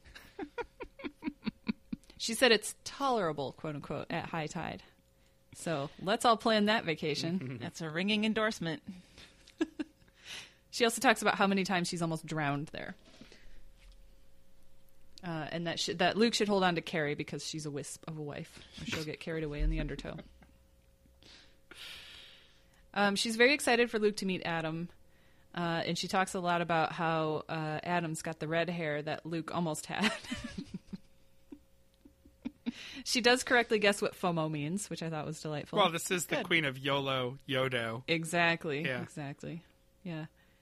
And then they talk a little bit about Susie's aunt, who's 94, and once picked up a chair and pretended to throw it at Luke in a Jerry Springer-esque joke. So that was a really enjoyable visit by Susie, as per usual. Mm-hmm. As per usual. Yep. That was on purpose. We get an email from listener Kalina, who talks about the kid who was missing in the Hagen's grocery store, and she actually knows that family. And Luke talks a little bit about when you're a kid and you do something so awful that the amount of trouble you're in circles around to where you're not even in trouble anymore because they're just glad that you're alive. And theorizes that kid who hid behind paper towels because of YouTube will be on a backpack leash. Or I think Kalina said that. He'll be on a backpack leash until he's 18. Yeah. It's probably true. Is this some sort of like YouTube phenomenon that people know about? Because I'd never heard about this. I didn't. Somebody trying to hide in a store behind paper towels overnight or something? Yeah. Wasn't the one that they looked at was like called the 24-hour Target Challenge or something? Yeah. Yeah. I'm not. I don't know anything about what the kids like, so I have no idea. We should ask Ellie. I bet she knows. It seems like a waste of time to me. But Luke, again, uses this particular incident as an excuse for all the shitty things that he did as a kid, saying that he was influenced by television to do them. As he saw in whatever medium the kid putting the thumbtack on the chair, and he thought, well, that's what you do to substitutes. Or so he's saying that this kid saw it on YouTube and thought, well, that's just what you do. But I think that we need to teach our kids a little bit more critical thinking if that's the case. Well, kids just need to look at my YouTube history and follow that example, because all they'll end up doing is replacing the leaky hot water valve washer in their bathroom sink. If kids followed mine, they'd be forever trying to even out their eyebrows, and it would never work. Luke talks about the discipline that he got when he was a child, and they would get a swat. He calls it corporal punishment, which I guess it is technically, but it doesn't sound horribly abusive. He would have to go wait in their room for his swat, which sounds like the worst, probably 15 minutes of a little kid's life. And then you have to talk with your parents about the dumb thing that you did. You get a little swat over the pants, and then you're free to go.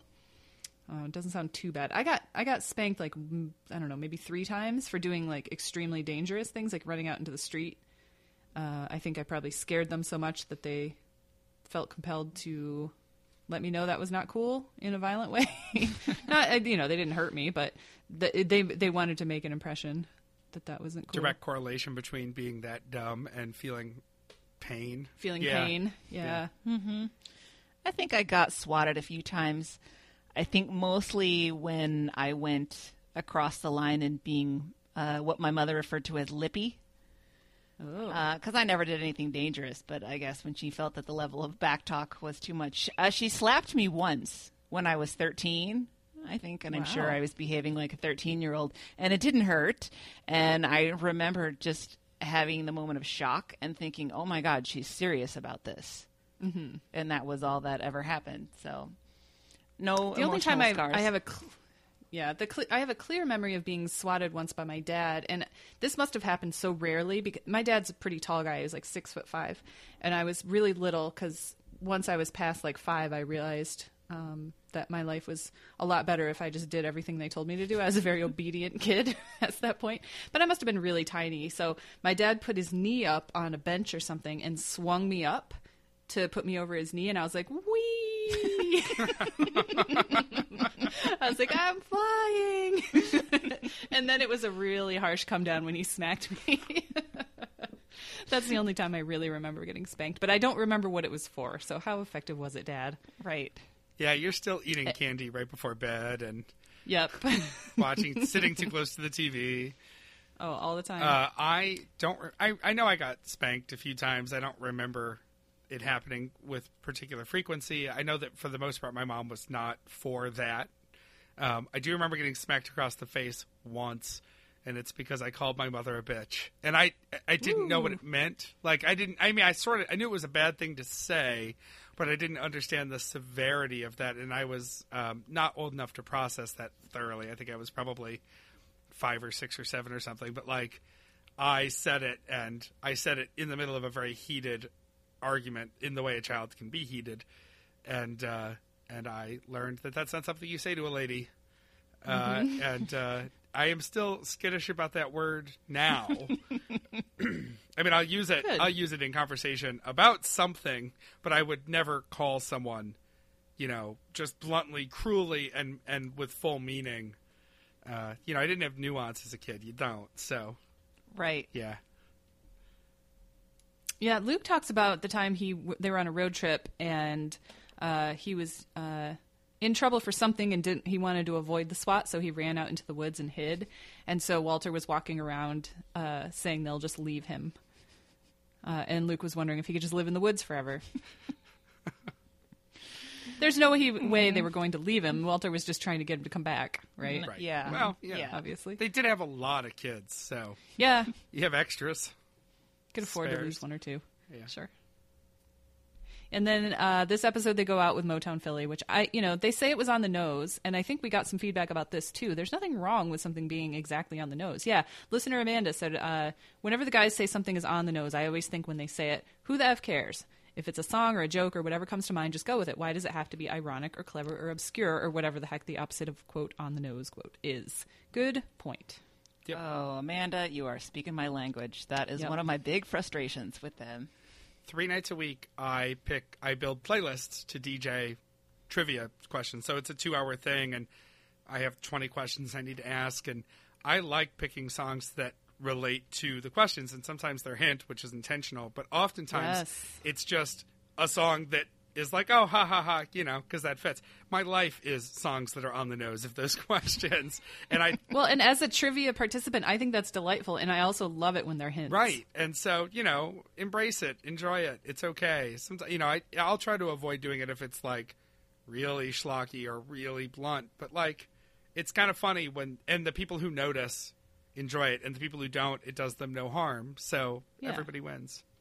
I mean, I can see being annoyed at Taxman being played everywhere you go on April 15. We can do away with that. Right. But there's nothing wrong with playing Motown Philly because it's a great song and because he's in Philly. Yep. Right. It's fine. Yep. Just because it's the obvious choice does not necessarily make it a bad choice. But let's continue this thread. In Friday, number 2414, people in bro houses shouldn't throw hot wings. And Luke, of course, is still in Philly, and they continue yesterday's conversation by asking if in Philly they are allowed to play only Philly-related music, because that's what Luke has been hearing everywhere he goes, including the entire Fresh Prince Bel-Air theme song. That does seem a little excessive. Yeah. Yeah, but that's a crowd pleaser everywhere. I mean, you just can't be unhappy when you hear that song. Well, that's true, but I don't know if I've ever heard it playing over a sound system. Yeah, that's a little divorced strange from the show. And they make a comparison that in Seattle you wouldn't play Nirvana everywhere you go because it's just played out. I don't know. Maybe not. I mean, what do we play in Seattle then if we don't play grunge? And then Andrew gets into this thing about Will Smith and Summertime and how there was a Kool and the Gang sample from Summer Madness and how many other songs it's been used as a sample in, and there's some website, and he encourages everyone to listen for that particular sample when they're out and about, I guess. So I was confused as to why he was so into that. I think he's just proud he recognized a sample from Kool and the Gang. Could be.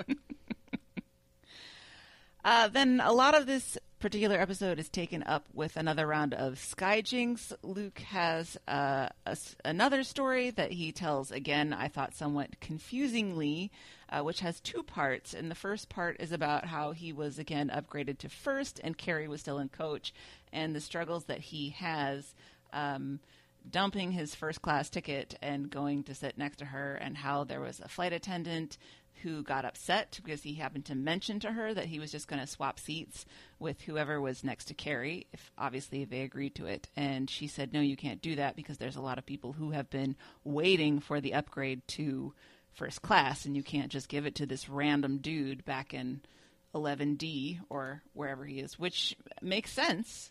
I mean, it's a lot harder for Luke to go through the normal channels of that thing. And plus, how many people are just like, no, I don't think I need to sit in first class. I'll just go back here in steerage with my wife. I still think that he should just let Carrie sit up there and he should sit in coach. Yeah. But that's not going to happen. All right. So then this leads to the fact that they had him sit up in his first class seat where they were trying to resolve it. And he witnessed part 2 of this story, which was let me see if I can clarify this a little bit. So in first class, you have seats like 1A, 1C, 1D, and 1F. And there was this SpongeBob lady who was sitting in, I think, maybe 1F. And there was another guy who was sitting in across the aisle in 1C. and this young engaged couple got on, and I bet they splurged to upgrade to first class, and they wanted to sit together. So they asked this guy in one seat if he would just move across the aisle so that they could have the two seats together. And he, knowing this lady's, SpongeBob lady's craziness, was like, I'd rather not. So they asked if he could just move the other way into the window seat, and then the bride and groom could sit opposite one another across the aisle.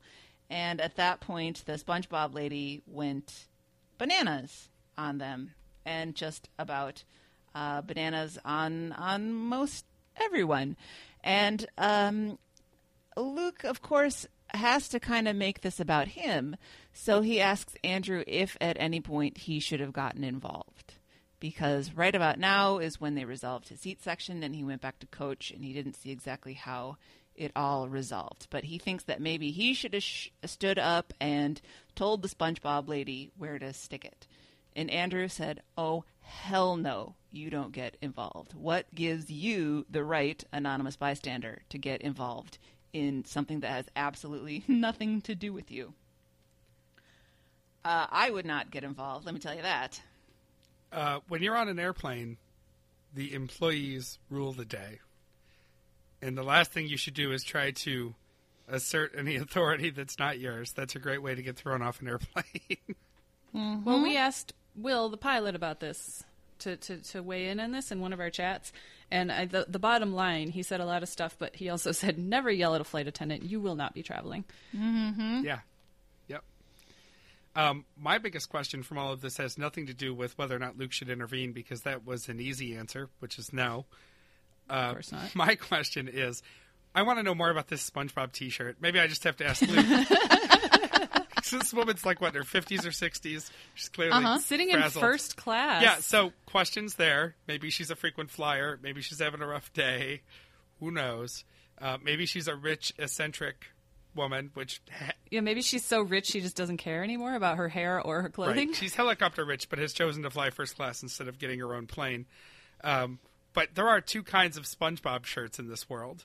There are the kind that are a shirt with a picture of SpongeBob on it, like doing something or saying something or interacting with someone. And then there are the shirts where the whole shirt is the color of SpongeBob, and then there's the face on it, effectively turning you into SpongeBob. Yes. It's sort of like when you see those shirts in the summer of the skinny lady in the bikini, and it's a long, beach shirt. Right. It looks like you are. Yeah, or a tuxedo shirt. Yeah. It's sort of a costume of a shirt. So I really want to know, is she wearing a shirt that just has SpongeBob on it, or is she wearing a shirt that has turned her into SpongeBob? Because I think that the former is a sign of some issues going on, and the latter is a real salmon-colored flag. Yeah, I guess that nobody would be surprised if she had a few issues. It just seemed like they were on the severe end. Andrew, of course, doesn't want to talk about this issue so much as he wants to go back and talk about the issue of switching seats with people. And should we hate people who ask us to switch seats with them, specifically on the airplane when somebody says, we would like to sit together. Would you mind switching? And Luke says he doesn't like it when people who don't handle their business ask him for accommodations. And I thought, dear God, pot, meat, kettle. Yeah, no kidding. He constantly asks people to make accommodations for him because he doesn't handle his business. It's just not his airline business. He's dialed in on that. But I will say how this hits me in a soft spot is when I go to the movies, because I'm a person who gets to the movies early. I never want to rush in last second, because then you end up in the second row on the left and you get a crick in your neck from like staring up at the screen. So I like to go 20 minutes early and go in and get the seat that I want and get all established. And I have had a number of times when a bunch of people come in at the last minute and go, oh, would you mind moving down a little bit so that we can all sit together? There was a group of 8 people once who all wanted to sit in the same row, which I submit is dumb because there were open seats in front of them. They could have sat 4 and 4, and then they would be more together. than if they all sit in a long row. But I wanted to say, no, I don't want to move for you. I came here, I handled my business and got what I want, and I don't see why I should have to accommodate you now. But of course I said, oh, no problem, and moved down, and then I was mad for the first half hour of the movie.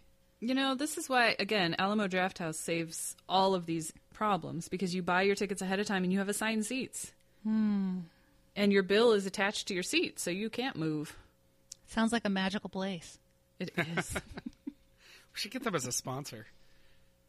I was down there for a whole week and I didn't go to Alamo Drafthouse. It's, I think, my biggest regret from my trip last summer. Well, we'll just have to go next time. Yep. It's not going anywhere. So I guess what they arrive at in this discussion is that the person who has a seat should never be obligated to give it up.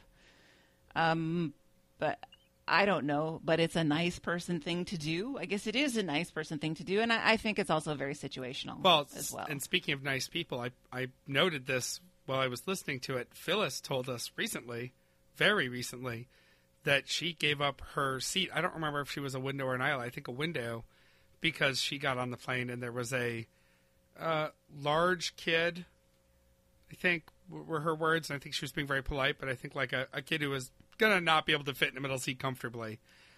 Someone's large adult son, maybe? Yeah, it was a Huckabee in the window seat.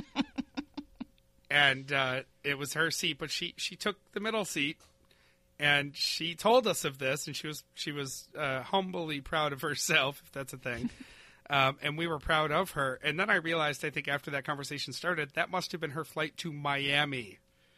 Yes. Yeah. That is... It was a long... Perhaps the longest possible flight you can have in the contiguous United States, from Seattle, Washington to Miami, Florida.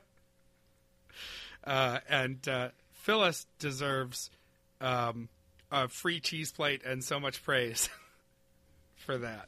That's really a hero move. Absolutely. Because it would have been very easy for her to be like, sorry, but that's my assigned seat. And that's exactly what I would have done. Sorry, but I need to be there. That's what my ticket says. Yep. You know, Bobby, I think you're right. I just looked it up. And the longest nonstop commercial flight in the contiguous 48 states is Miami to Seattle. Corner to corner. Yeah. Oh, dang. Phyllis, you're my hero. Let's move off of Skyjinx then and go to the top story, which is that Shark Tank is holding auditions in Philly. And Luke talks about a few of the possible inventions going on, including something called the Abdominator. Something called brewskits, which are beer grain dog bones. And then something called garbage pants, which I looked up. They are pants with a Z. And as far as I can tell, they're just like wrappers that go on your garbage can. So you can dress up your garbage can. Like there's one that has a Rudolph on it for Christmas, and one with the Easter Bunny, and one that's like for a party. It seems unnecessary to me. Okay. I did not understand what it was from their description. So it's like a cozy for your trash can? Yes. I think so. I mean, I Googled garbage pants, and that's what came up as a product. But it wasn't cut-off belted khakis? Yeah, I'm remembering that I looked at like their updates on their website, and the last one was like in 2013 or something. So I don't know. At best, this is a garbage pencil skirt. It's only got one hole. It fits snugly around your garbage can. I don't have enough money to be wanting anything along the lines of garbage pants, no matter how much they cost. That gets them into trash talk and lid versus no lid on the garbage can. And I found that very uninteresting. Do whatever you want, regardless of the smell. And then they talk about Andrew's potential invention that he and V's have come up with, an app called Smack Dab that will allow you to, I said, like bundle your agenda for the day. If you're going to be in a particular part of town for a particular thing, then it'll allow you to combine all your other errands into the most efficient locations in that area. Sounds like a fine app to me. Yeah, I've wished for something like that before. Like I want to go to 4 different places around town, and I want to know the most efficient way to get there, or I want to know which order I should do it so that I can get to a certain place at a certain time, but the others aren't time sensitive. You know, that kind of thing where I could put in a time and a destination, and then it'll route for me all those things. And you can sort of do that with Google Maps, but sort of not. It's not as automatic as I would like. Yep. Mm-hmm. I'd use Smack. It sounds like a good idea. They need, you know, if only there were some web techie developer types in Seattle that they could find to talk to about it. If only there were some web techie developer types that listen to their show. I mean, if only there were the kind of people who would make a calculator to tell you what to bring to the LRB picnic. Hint, hint. So at this point, Luke confesses to eating on Mike because Carrie had gone to get some Starbucks food for them. Was anybody surprised as we heard the plastic container going before that? I was like, no. What are they doing? But it was clearly the sound of plastic container opening. Sneaky, Luke. Like that. The only thing I had nearby was a pack of 6x9-inch bubble mailers. But yeah, they have about the same texture as hard-boiled eggs. The only thing that surprised me is that it took him this long to be openly eating on the show again. Right. Was that the beginning of the year, I think? It wasn't in the year's resolution. But he did it. I mean, he's done it. Yeah. Mm-hmm. They move on to talk about Gary DiCarlo, who was an original member of Steam, who wrote the Nana, Hey, Hey, Kiss Him Goodbye song. He has passed away, and they talk about Luke plays the song, and Andrew is a little confused. He says, is this the most famous version? And Luke says it's the version by the Nylons, which made me laugh because I have that version. And he reveals that when he was in Jesus Creek, he was actually in an a cappella group there, and they sang Kiss Him Goodbye, which I thought was real cute. And then they talk about the history of the creation of this song and how Gary DiCarlo and I guess other members of Steam were sort of shafted by the record company who replaced them when the song became a hit and they decided to tour with it. So that was a fun discussion, but I'm not sure what the larger application of it was. And then the final thing that they talk about in this particular episode is this court case in Spain that's regarding the 2015 death of this 17-year-old Dutch girl from bungee jumping. And apparently the instructor said no jump, and she heard now jump, and the bungee cord was not connected. That sounds like something I would do. Oh, it sounds terrible, doesn't it? Ugh. Like as a people pleaser, just like, oh, he's probably saying go. I guess I'll just go. Mm-hmm. This gave me the willies. Yep. And the court ruled that the instructor should have said, don't jump. But, man, this is a hard thing to... Yeah. How can you legislate a misunderstanding? It seems especially in crazy. A second language. Yeah. I would say that the way that I would handle this is that you don't put the harness on the person until the other end is connected. That ought to be standard procedure. Mm-hmm. And yeah, don't make them think it's safe to jump and they can't tell whether it is or not. Yep. Andrew's pretty upset about this, which I think we could guess. He says that he is, quote, mortified, which is another personal pet peeve of mine because I feel like the word mortified is getting the meaning of it is getting changed because mortified means humiliated and embarrassed. So I don't know how he can be mortified about this. I think he's horrified. Yes. Yes. And they decide that they don't want to do anything where any kind of mishap potentially equals death. So I guess they're never going to ride in a car again. Right, exactly. Mm-hmm. My number one question with this story was, why is this a TBTL story?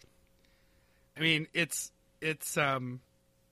sad. It's not local. It's not quirky. And it was such a weird way to end a Friday show that was otherwise a combination of funny and typical for TBTL. Mm-hmm.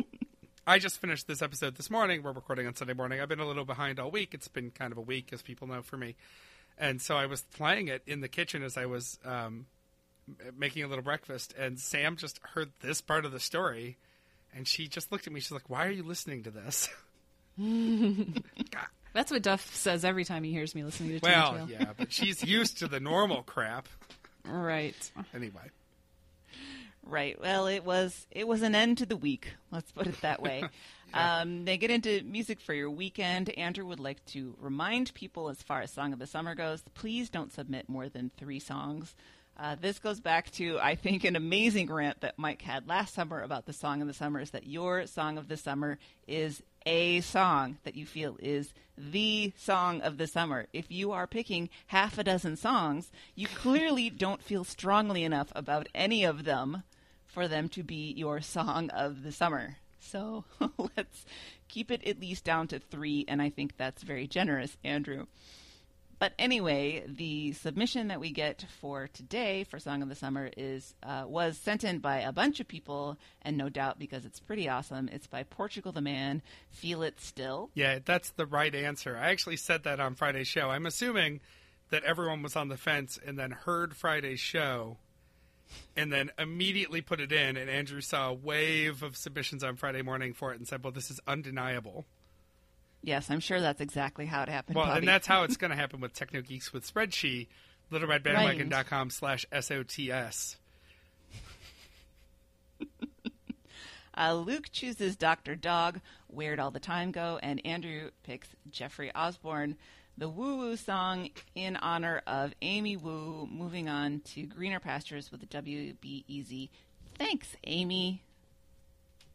I think, yeah, WBEZ, whose slogan is, "We remember to thank all of our donors."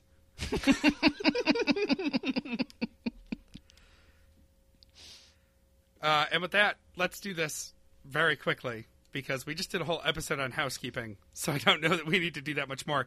Check out the new merch in the merch store. It's pretty great. The archive project is coming along nicely. I think we probably were supposed to draw a raffle winner for the next Wagon Full of Loot today. But, oh, we were. It's a holiday weekend. We'll do it next week. Amazon's littleredbandwagon.com /Amazon. Earbuds and Earworms. Next episode is about songs that would be weird to hear during sex. Or actually, I think it was placed as songs that would be weird to have sex to. So I can't tell if there's a level of intent there. Like, it would be weird if you put this song on and it was your Let's Get It On track. Or you're having sex, and then out of nowhere comes this song. In which case, I vote for a mariachi band. I vote for yakety sax. I vote for whoop, there it is. Oh. And a note that she recently made the E&E Facebook group, Earbuds and Earworms, on Facebook, a protected group. And I made fun of her when she did that, because she first made it a closed group. And I thought maybe we were all just going steady. But she did that because she didn't want people to share stories about weird sex songs in a way that it could end up on people's timelines and their families might see it. So yeah, now smart. That it's a protected group, you can post whatever you want there, and it will only be public to the, 90-something people who are in that group, hopefully more. Go join the E&E group if you're not in it already. It's pretty funny. So songs that'd be weird to hear during sex. And remember, send us your best of show moments. You can use throwyourphone.com for those as well if you like. The website's littleredbandwagon.com or throwyourphone.com. Facebook is Little Red Bandwagon, and the Twitter is LRB Podcast. littleredbandwagon at gmail.com, 802-432-TBTL. And with that, Meredith, why don't you get us out of here? Until next time, this is The Next Party. And we love you, Jen. Oh, I was going to do that part. That's okay. Uh-huh. I did the last nail. Why don't you do it? All right. Then you have to do it, and I love you, Jen. I love you, Jen. Nailed it. I'm leaving all that in so people can see how this happens.